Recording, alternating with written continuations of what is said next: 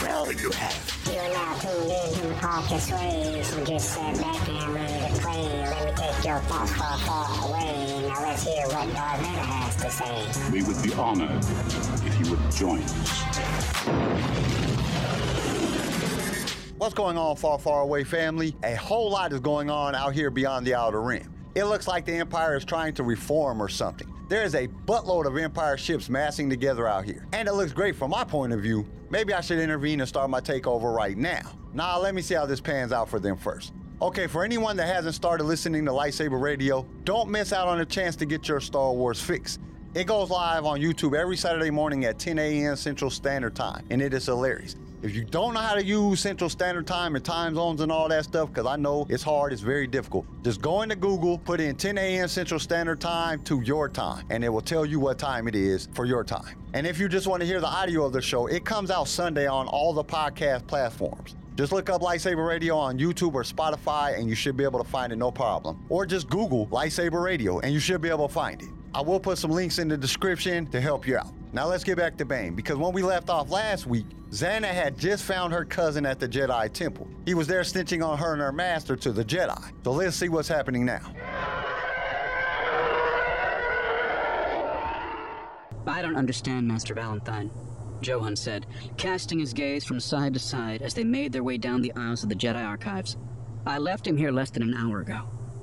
He had expected to find Darovit sitting in a terminal in one of the four halls, or possibly examining the bronzium busts in the rotunda. But when he brought Master Valenthyne to speak with the young man, Darovit had vanished. He's probably just lost somewhere in the stacks, Farfalla assured him. Johun signaled to a passing analysis droid. It turned and made its way toward them with quick, stiff-legged steps. May I be of assistance? I'm looking for someone. A young man. Beings of all species and ages visit the archives.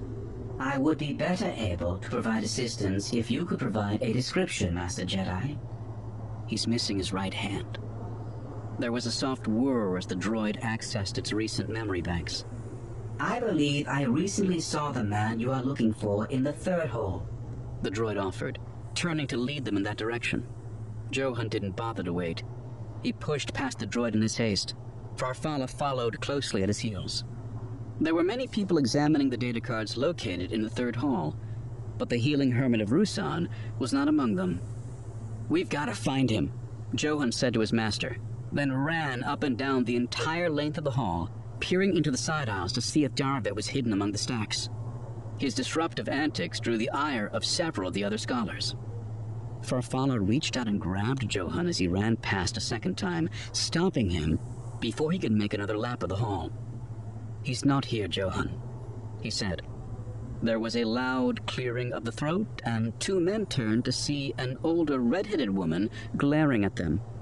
Master Valenthyne, she said, I respectfully remind you that the archives is a place of contemplative research.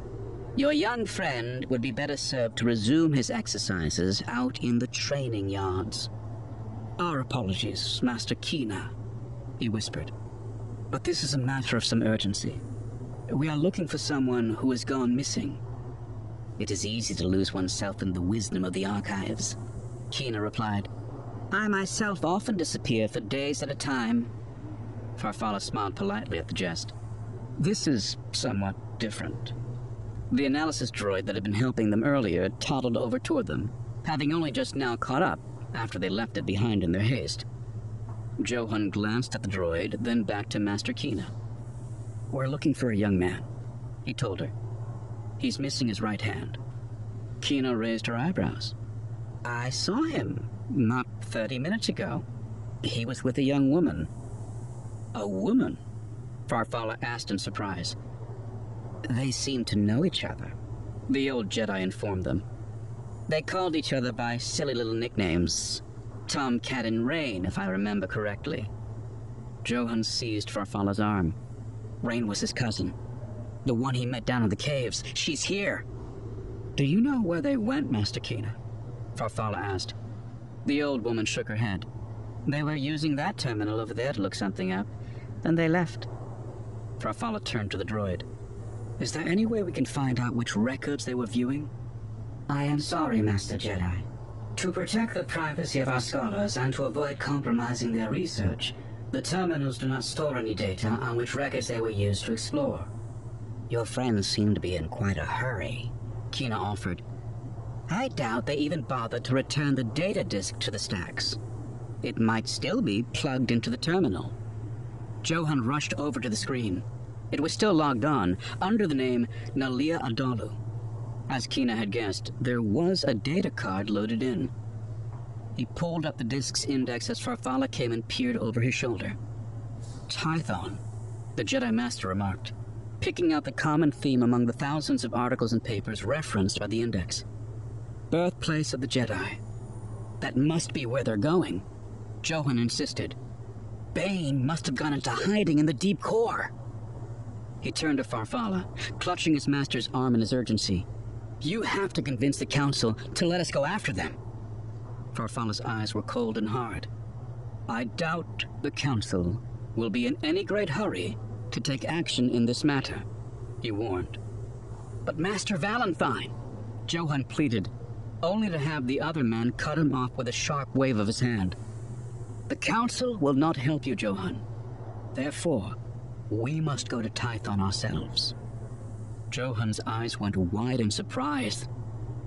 I swore a vow to General Hoth, Farfalla explained, his voice taking on the hard tone of military command he had not used since the disbanding of the Army of Light. I promised I would not rest until the Sith had been cleansed from the galaxy.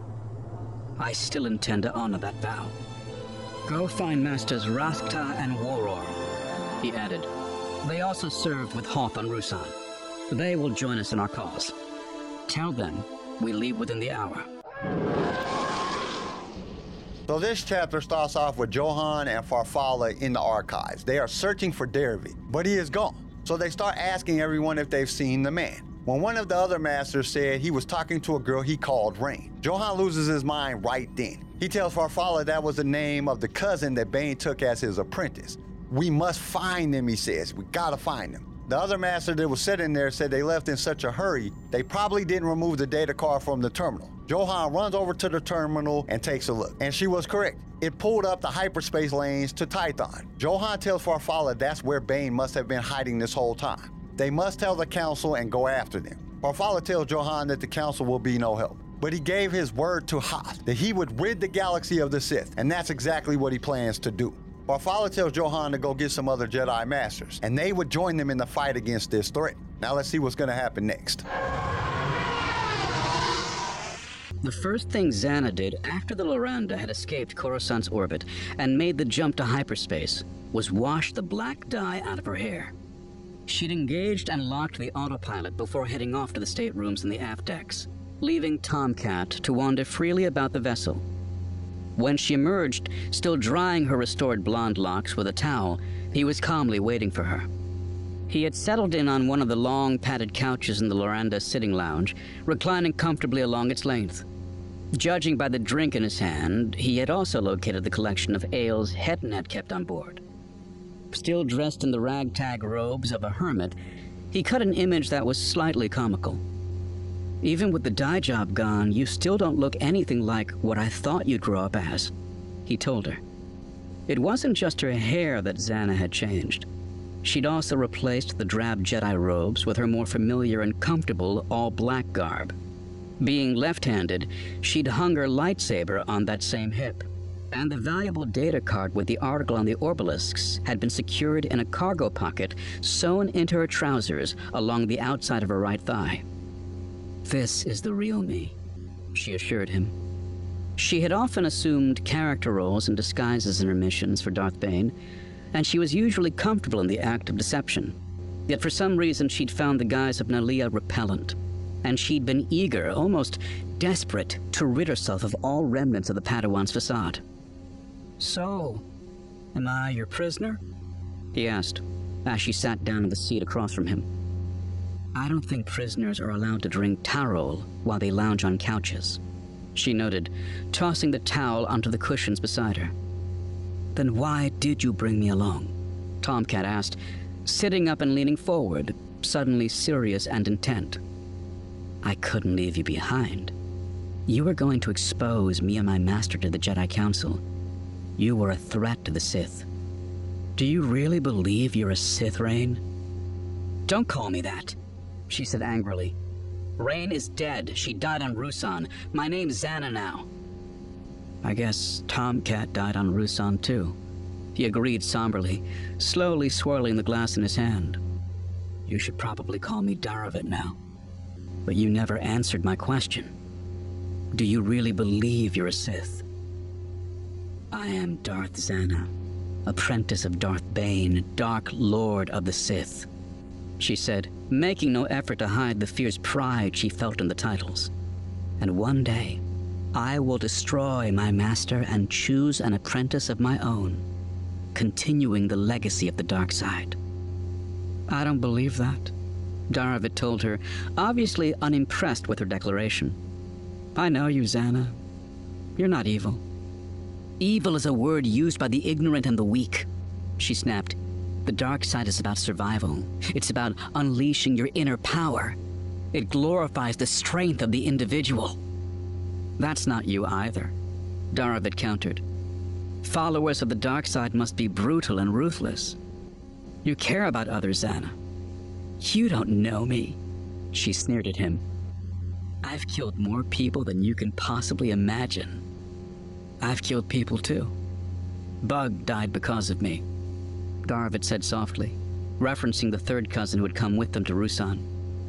But killing people doesn't make someone into a Sith, he said in a louder voice.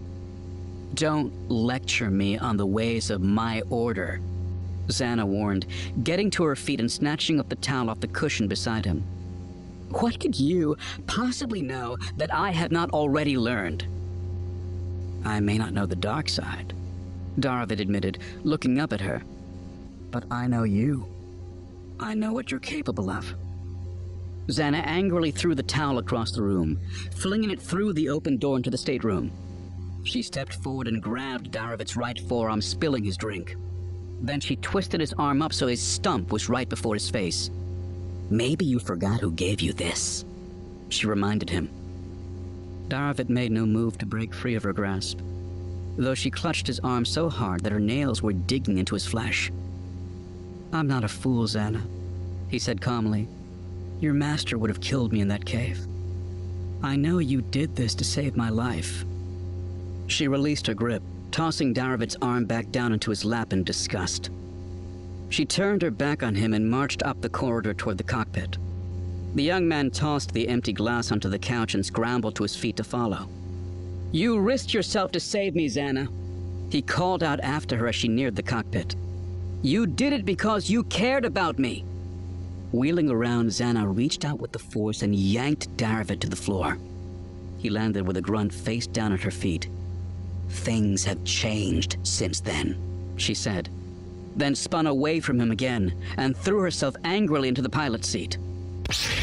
We love bringing you more Star Wars, and it is because of our partners that we can do this week after week. So we invite you to be one of those partners. For as little as a dollar a month, you can help us keep this going. Your support will give us the ability to create future episodes, as well as provide you with the best sounding show on your playlist. And to express our appreciation, we will give you a shout out on our mid series show that we do in the middle of every book. You will also be automatically entered in all future giveaways. All you have to do is go to the show notes and click that listener support link. Now let's get back to the show.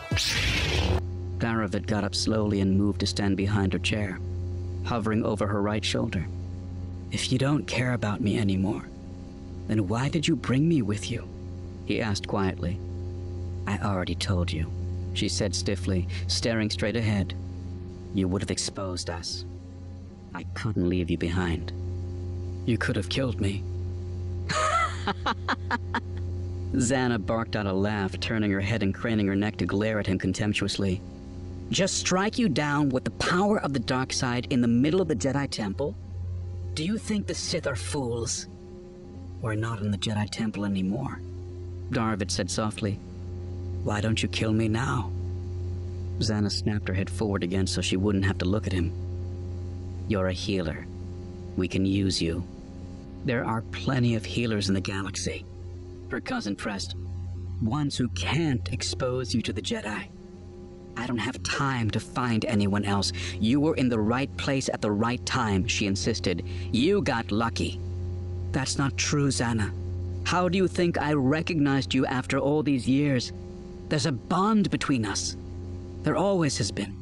Ever since we were little. Zannah didn't say anything, but merely shifted in her seat. Do you remember when we were kids? Everyone thought I was so strong in the Force, and nobody believed you had any power at all. She didn't answer, but she did remember. As children, Darovit was the one who could levitate objects and bat away fruit tossed into the air with a stick while blindfolded. Her own powers hadn't manifested until she found herself alone on Ruusan. I didn't realize it then, Zannah, but the power I showed, all those tricks I did, that wasn't me. It was you. Even as kids, you knew how badly I wanted to be a Jedi, and you wanted to help me. So you channeled your own power through me, allowing me to do all those things. That's not how I remember it, she said coldly. You didn't do it on purpose, Darovit explained. The bond we shared was so strong, and you cared about me so much that your subconscious took over. That's the stupidest theory I've ever heard. Zannah snorted, still staring straight ahead. Is it? Think about it, Zannah. After we lost you on Ruusan, it was like my powers disappeared. That's why I failed as a Jedi and as a Sith. My power is weak. That's why I survived the thought bomb when all the Sith and Jedi around me were destroyed by its power. It only affected those with a strong affinity for the Force. And what about you? You have so much power. Why do you think it took so long to show itself? You were always channeling it through me. He paused. You won't become the Dark Lord of the Sith, Zannah. He added, It's just not in your nature. Sooner or later, you'll realize that. Shut up, she said flatly, still keeping her eyes riveted on the controls in front of her. If you say one more word, I'll take your other hand. Darovit didn't reply, but his fingers instinctively went to his stump. I brought you along for one reason and one reason only. She continued, her voice still completely devoid of emotion. My master is infested with parasites called orbalisks, and you are going to heal him. But I don't know how. Darovit protested, forgetting her warnings to remain silent. Zannah reached back with the force, wrapping it around his windpipe, and slowly she began to squeeze. Darovit fell to his knees, his hands flying up to his throat as his oxygen was cut off. There's a data terminal in the back, Zannah said, ignoring his choking coughs. Use it to go over everything in the article I took from the archives. She pulled the card from the pocket on her thigh and tossed it down in front of her suffocating cousin. He was rolling back and forth on the floor now, his hands clawing at his throat. His face had turned a bright red, and his eyes were starting to bulge from his sockets. If you can't find a way to help my master by the time we get to Tython, she warned, he will kill you. She released Darovit from the force choke, and he gasped and gulped down air in raw, ragged breaths. She turned to watch him with a cruel smile on her lips, making sure he knew she was enjoying his suffering. Eventually, he recovered enough to pick up the data card and head for the terminal in the back. Once he was gone, Zannah got up from her chair and began to pace back and forth between the pilot's and co pilot's seats. She knew Darovit was wrong. He had to be. She was confident in her commitment to the dark side, despite everything her cousin had said. But there was enough weight to some of his arguments to make her wonder what Bane would think about all this. If her master, like Darovit, believed her actions showed a lack of commitment to the ways of the Sith, things would go very badly for her when they reached Tython. Okay, this part starts off with Zannah and Darovit going back and forth. Darovit is trying to convince Zannah that it is not in her nature to be a Sith. She tells him that she has killed many people, even uses the title of Dark to show him how serious she is. Zannah reminds him of the stump where his hand used to be. Darovit tells her she did that to save him. Bane would have struck him down right where he stood. She tells him that a lot has changed since then. Then Darovit has a theory about her powers. When they were younger, she would channel her powers through him. That's why he wasn't affected by the thought bomb. As soon as she was gone, he failed as a Jedi and a Sith. She tells him to shut up, but he just keeps on talking. Then Zannah uses the Force to choke him. She tells him that he has until they arrive at Tython to figure out how to remove the orbalisks. If he doesn't figure it out by then, Bane is going to kill him. Zannah is a true Sith. Belia Darzu had been a Shi'ido in life, a changeling species whose members were capable of shifting their appearance, so it was not surprising that the projection that served as the gatekeeper of her holocron similarly changed forms. At various times, she appeared to be Twi'lek, Iridonian, Cerean, or human, occasionally even switching between genders. The process of creating a holocron cannot be rushed, the gatekeeper explained. The adjustments to the Matrix must be made with precision and care. She was currently in the form she most often assumed that of a tall human female with short brown hair. She appeared to be roughly 30 years of age, with a sly, almost crafty look to her features. In this guise, she was typically clad in a dark, form fitting flight suit, dark boots, and a pale yellow vest that left her arms bare. She also wore yellow gloves, a short black sleeve over each elbow, and a red flight cap and belt. After his initial activation of the holocron's power, Bane had brought it up out of the inner sanctum and into a large common room on the main level that once served as a mess hall for Belia's living followers. Here, Bane had been exploring the holocron off and on for the past several days. He had proceeded carefully, still drained from his battle with the technobeasts. The slow pace allowed him to recuperate his energies and rebuild his strength as he probed the crystal archives. Much of what he discovered focused on the rituals and practices of Sith alchemy, something he would explore in depth when he had more time. Other times he stumbled across Belia's own philosophical examinations of the Force, though in truth, there was little there that Bane hadn't already discovered for himself. Only now had he finally found what he had truly been searching for.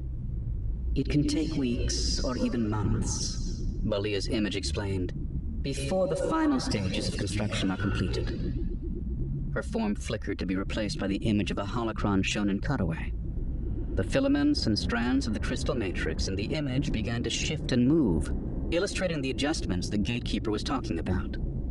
Bane didn't bother paying close attention. He already knew how to fine tune the matrix's internal structures. You said the adjustments can take months. How is that possible? Bane asked with a shake of his head. The cognitive network degrades too quickly. Belia's image flickered into view again. The cognitive network must be trapped within the capstone before you begin. Capstone? Bane asked, his nerves tingling with excitement.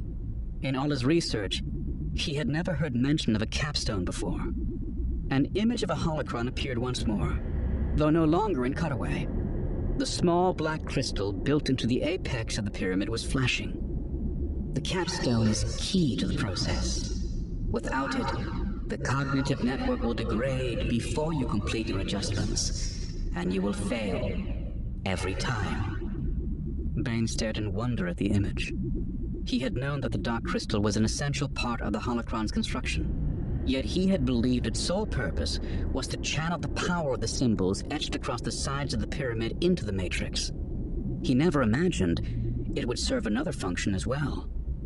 How do I trap the cognitive network inside the capstone? He asked, eager to learn the secret that had eluded him. You must invoke the rite of commencement. The projection shifted to show an incredibly elaborate and complicated Sith ritual, one that went beyond anything Bane had mastered so far. With subtle pushes from the Force, he flipped through image after image after image, realizing it would take him many months of careful study to memorize the rite. Still, the secret was his. Satisfied, he shut the holocron down. It was time to leave Tython and return to Ambria. If all had gone well, his apprentice would be there waiting for him. He made his way outside where the mystic waited. But as he prepared to board his ship, he saw another vessel in the distance racing toward him. He reached out with the force and felt the presence of Zannah inside. And one other. The Loranda came in to land 50 meters from where his own ship had touched down. Bane stood impassively, waiting for Zannah to emerge. When she did, there was a young man with her. The Dark Lord could feel the force in him, though its presence was weak. When he saw that the man was missing his right hand, everything fell into place. We were supposed to meet at Ambria. He snarled at Zannah. Why did you come here? And why did you bring him? I came to warn you, she answered quickly. The Jedi know you survived the thought bomb. Because of him, Bane said, nodding in the other man's direction. He was going to speak to the Jedi Council, Zannah explained. If he vanished, they might dismiss the rumors that you still lived. Why didn't you just kill him? Bane asked, his tone ominous. He's a healer, was her immediate reply. He knows how to free you from the Orbalisks. Zannah's answers came too quickly to suit Bane. It was as if she had already had this argument, likely rehearsing it in her head over and over in preparation for this meeting. Is this true? He demanded of the other man. I can't do it here, Darovit answered. I need supplies, special equipment.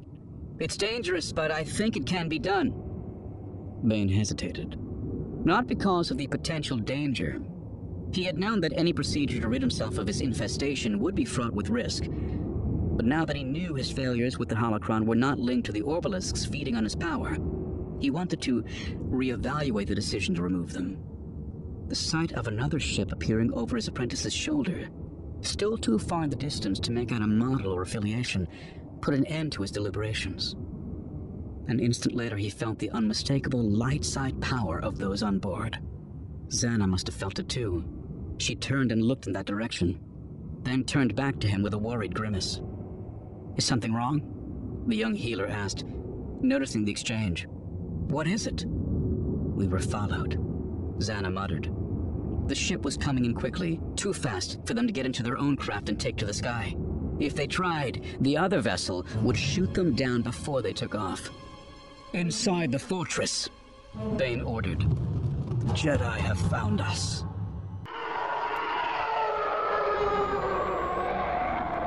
Finally, we get back to Bane. He is learning everything he can from Darzu's holocron. But then he learns something very crucial. You need a capstone to contain the cognitive network. After he searches through a bunch of pictures, Bane finds out that it will take a lot of time to learn how to do all this new stuff. So he decides he's gonna go back to Ambria to start his research. This is when he sees that ship coming in for a landing. It's Zannah's ship. He could sense her. He could also sense that somebody else was on the ship with her. When she walks up to him, he questions her. He doesn't really like the answers she's giving. They're coming way too quick, like she practiced them or something. But he doesn't have time to go more in depth because in the distance, he sees another ship. And in this ship, he can feel the Jedi aboard the craft. He can sense the good side of the Force. He tells Anna and Derevit to get in the temple, and that's where the chapter comes to an end. I personally thought that Bane was going to strike Zannah down. And there was a couple of times that I thought Zannah was going to kill Derevit. But one thing that I do know, next week's chapter is going to be dope. It has to be. The Jedi are going to engage with Bane and Zannah. And I can't wait to hear that part. Now let's get to the quote for this week. And it comes to us from Amy McCurry. She said, Dig deep and empower yourself today. Stand in your inner strength. Be uniquely you.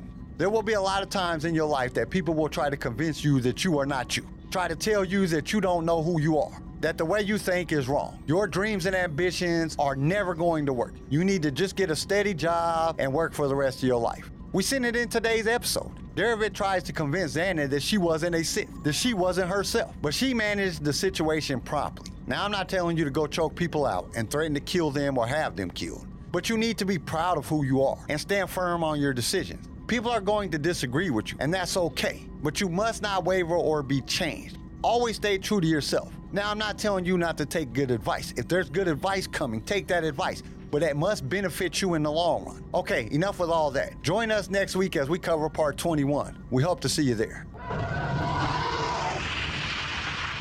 Thank you for listening to Sway. Join us next time for more Star Wars adventures. If you would like to listen to other episodes of the show, you can find us and subscribe on your favorite podcast directory. If you enjoyed the show, we would greatly appreciate a five star review. Once again, thank you for listening, and may the Force be with you.